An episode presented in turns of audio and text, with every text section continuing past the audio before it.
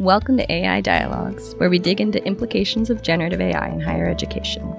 I'm your host, Stephanie Burgoyne, an educational developer here at McMaster University. For today's episode, I'm joined by Jovan Popovic, the president of McMaster's Student Union. Jovan sat on McMaster's task force to develop provisional guidelines on the use of AI in teaching and learning. He's here with me today to talk a bit about that experience, as well as his own experience with AI and what he's hearing from other students. Let's jump right in. Jovan, welcome to AI Dialogues. Thank you. To get us started, I'd like you to tell me a little bit about your first exposure to generative AI. Yeah, of course. Uh, that'd be wonderful. The, the first time I heard of it was probably late winter. Uh, it was more so recreationally. I had a couple friends telling me, "Oh, you got to see what this thing could do." You know, it just came out. It's amazing. You know, they go on and they're typing, you know, write songs as as in the style of this singer, right?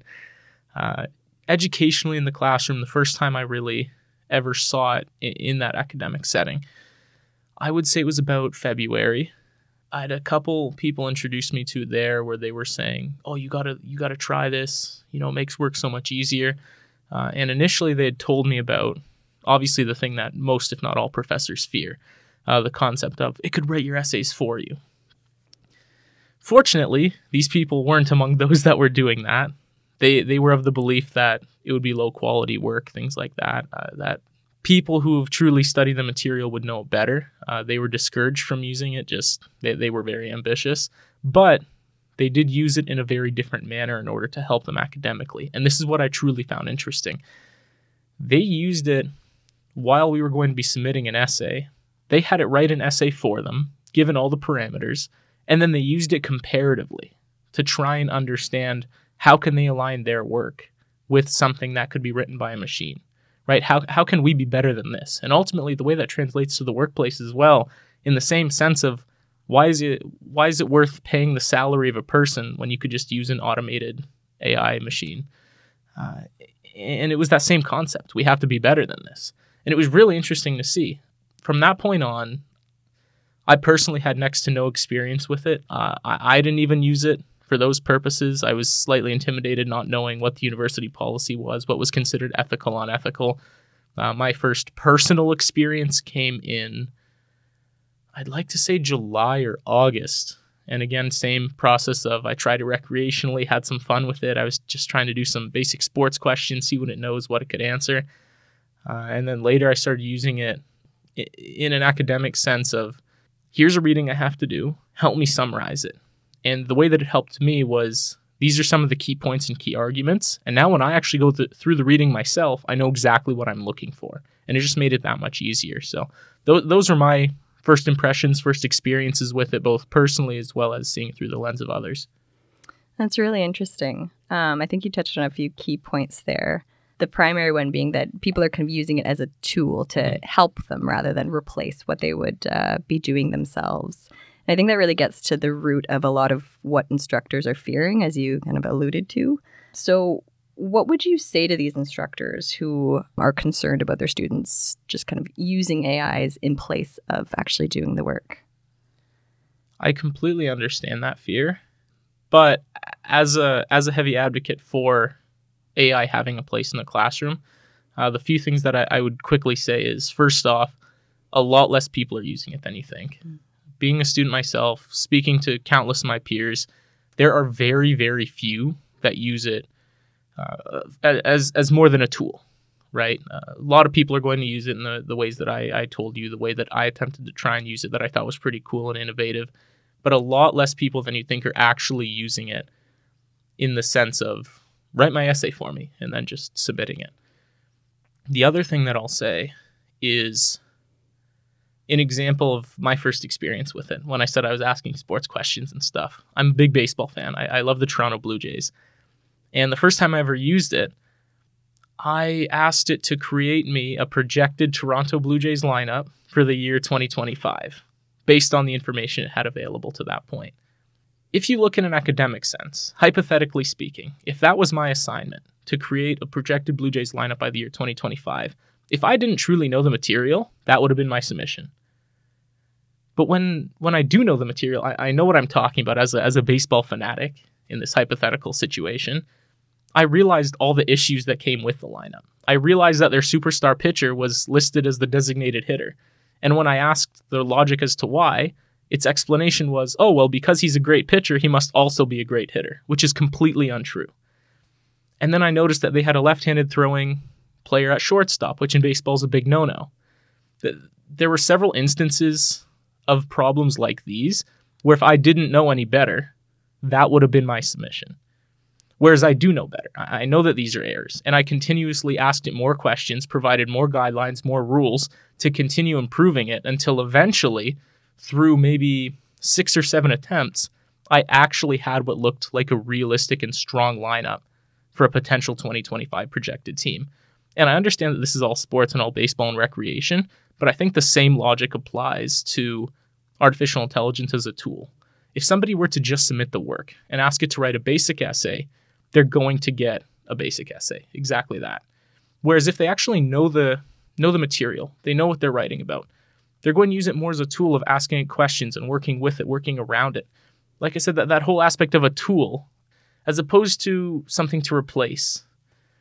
And I think that's where the biggest difference come in. Uh, I believe it was Pablo Picasso who said years back, computers are stupid, they only give you answers. The important part is really knowing what questions to ask.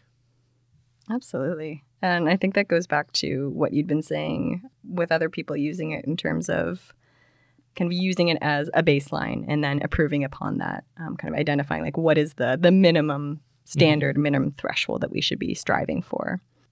And so you've talked a little bit about like how you see it being used as a tool.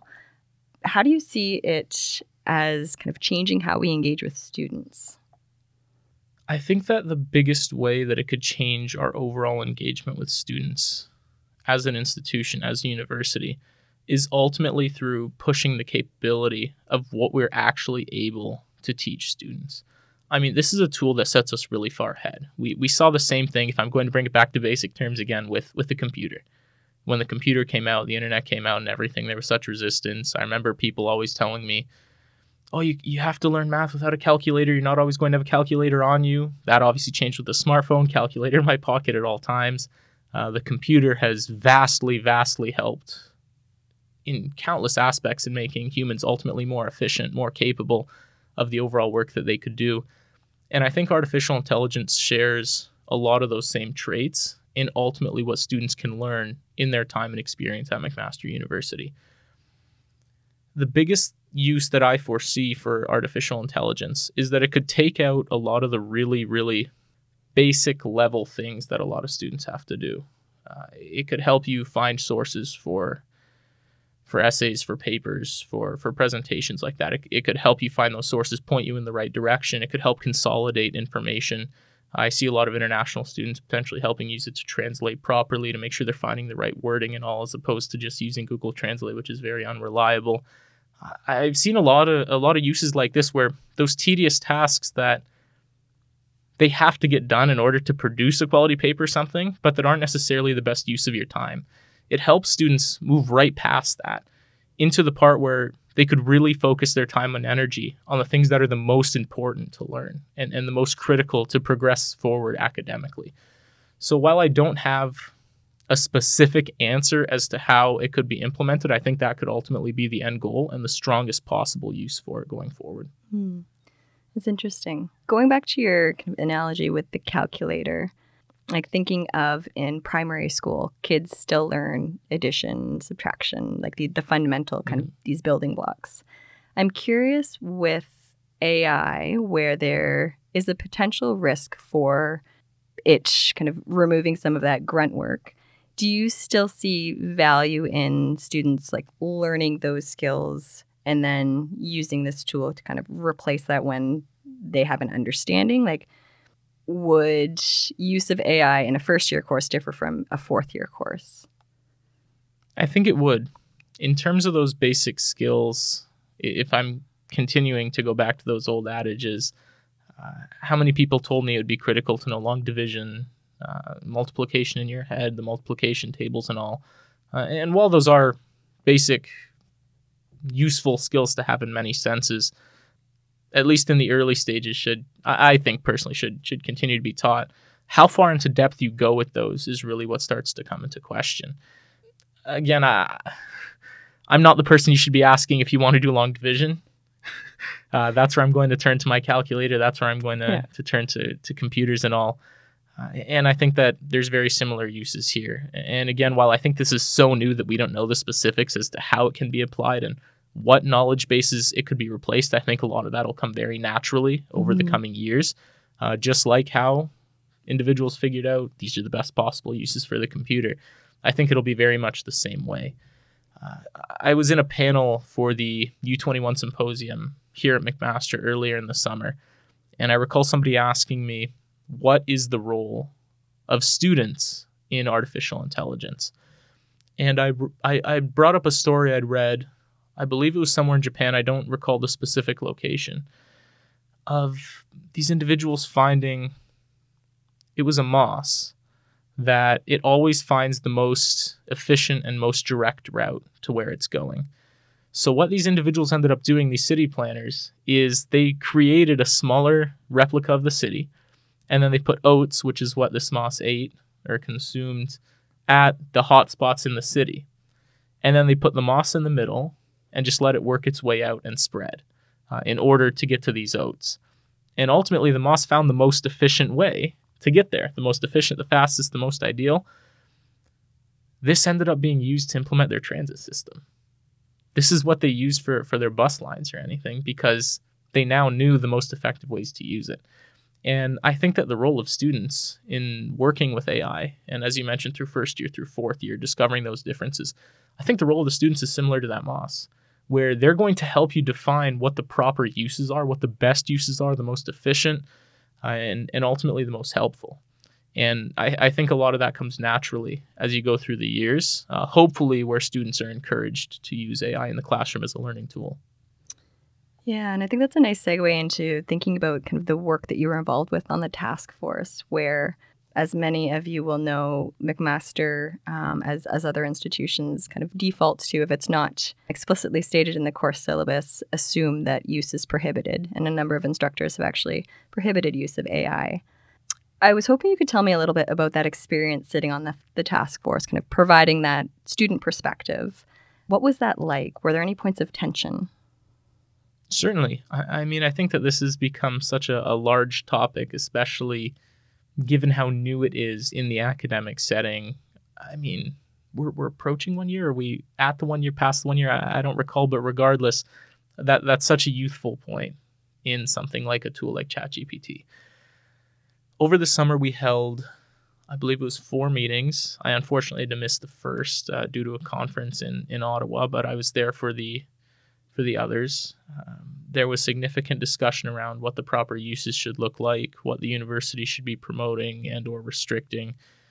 One of the biggest topics was how do you handle academic integrity in this sense? I think that some of the the larger I'm not sure I'd call it points of tension, but given that that's the example, the one was working through academic integrity. The, the university was obviously very concerned with that as one would be expected with with such a, a world-renowned institution. But to the same extent, as, as the student leaders, the, the student voice, there were concerns about, okay, well, should we be going at a, a catch-all approach like the university's looking at, the, the wide net in unexplored waters, or should we be looking at a more narrow scope, which is what I was trying to advocate for. I'm very big on this is a great learning tool that could really amplify the student experience and and continue to upgrade our overall capacity as students and academic learners. And I, I very much wanted it to be we don't know enough about this yet. It's brand new. We're one of the internationally leading institutions in creating uh, such policies and guidelines. I think that we should be going very narrow. And as we start to see potential academic integrity cases develop, expand outward from there, uh, as opposed to putting a lot of vague wording, uh, things that I found concerning as students could be penalized for for a lot of different works that uh, is potentially undeserving. And and while I think that that approach was where it was led, where it was kind of directed, I think that there was a lot of debate and discussion to help narrow it down a little bit more, to help make it a little bit more protective and, and helpful of students. And even though there's a little bit of a more more than a little bit, but a, a, restrictive nature on on the use of artificial intelligence at McMaster, I think that uh, there was a lot accomplished in terms of those academic integrity fears. Well, I agree that there's still more to go. Uh, it had come a long way from where it once was. The other large topic of debate is the role of artificial intelligence in feedback rating and assessment, so more on the TA and professor side than actually on the student side. And that was an interesting one. Uh, until I saw the agenda, it, it didn't even pop into my head. I always thought of this as how are students going to use it, not necessarily how are the professor and TA side going to use it. And right now, uh, from what I recall in the guidelines, TAs are able to use it to provide feedback. I personally am not sure how I feel about this yet. Students have had mixed reaction. Uh, there was also the possibility thrown around of grading an assessment by AI, which that was probably one of the most debated points, and ultimately that was turned away. That personally, I'm very thankful for. I think we're at a point far too early for concerns pertaining to that, but that was really interesting and unexpected one that that caused a lot of debate. With the guidelines themselves, what are you hearing from other students? Is there are the guidelines clear? Are there points that people feel are unclear? Tell me a little bit about uh, kind of what rumblings you're hearing on campus. Yeah, I think that this is one of the points that a lot of people don't necessarily think of right off the top of their head because various individuals have asked me, university administration wise, what are the thoughts from students? What do people think of the guidelines?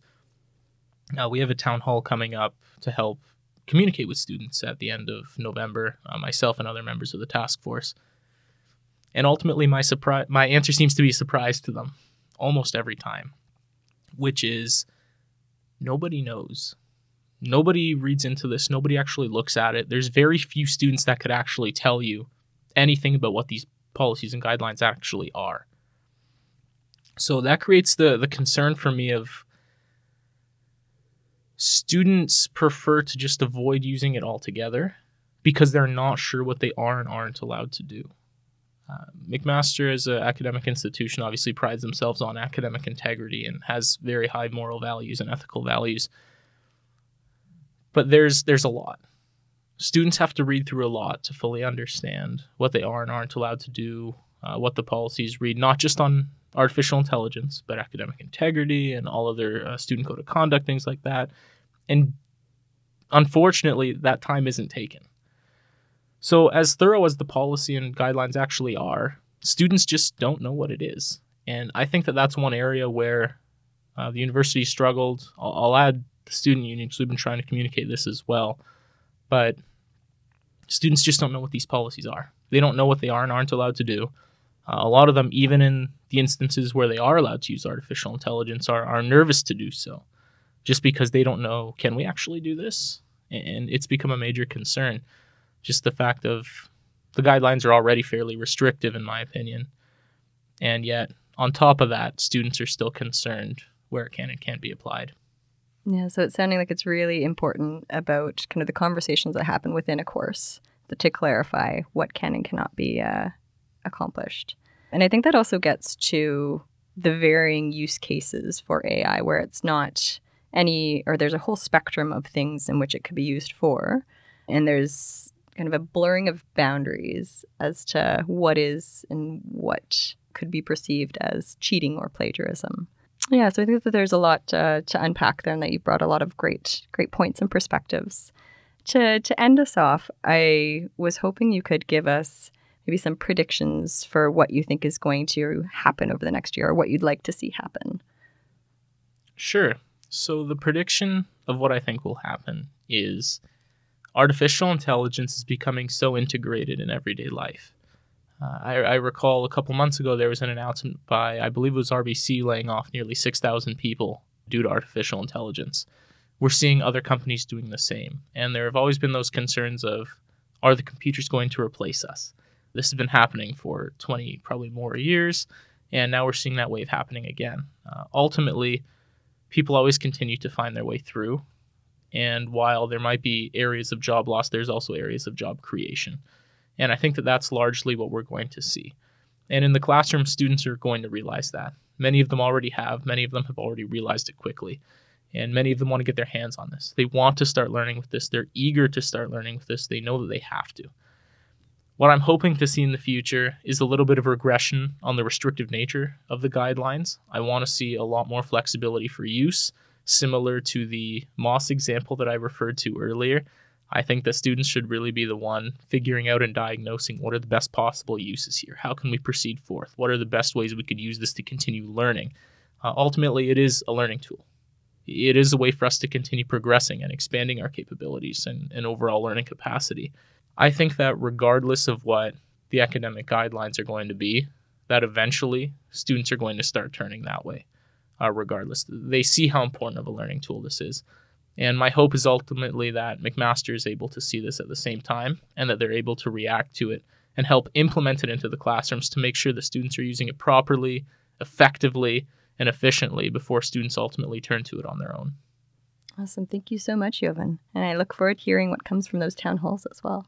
Of course. Thank you for having me here. It was very enjoyable, and I always love being able to discuss artificial intelligence any opportunity I get. So hopefully those town halls are effective. We could continue engaging with students, learning more of, of what they want and uh, how these guidelines are applied. And ultimately, it'll be interesting to see what the future holds. Wonderful. Thank you so much.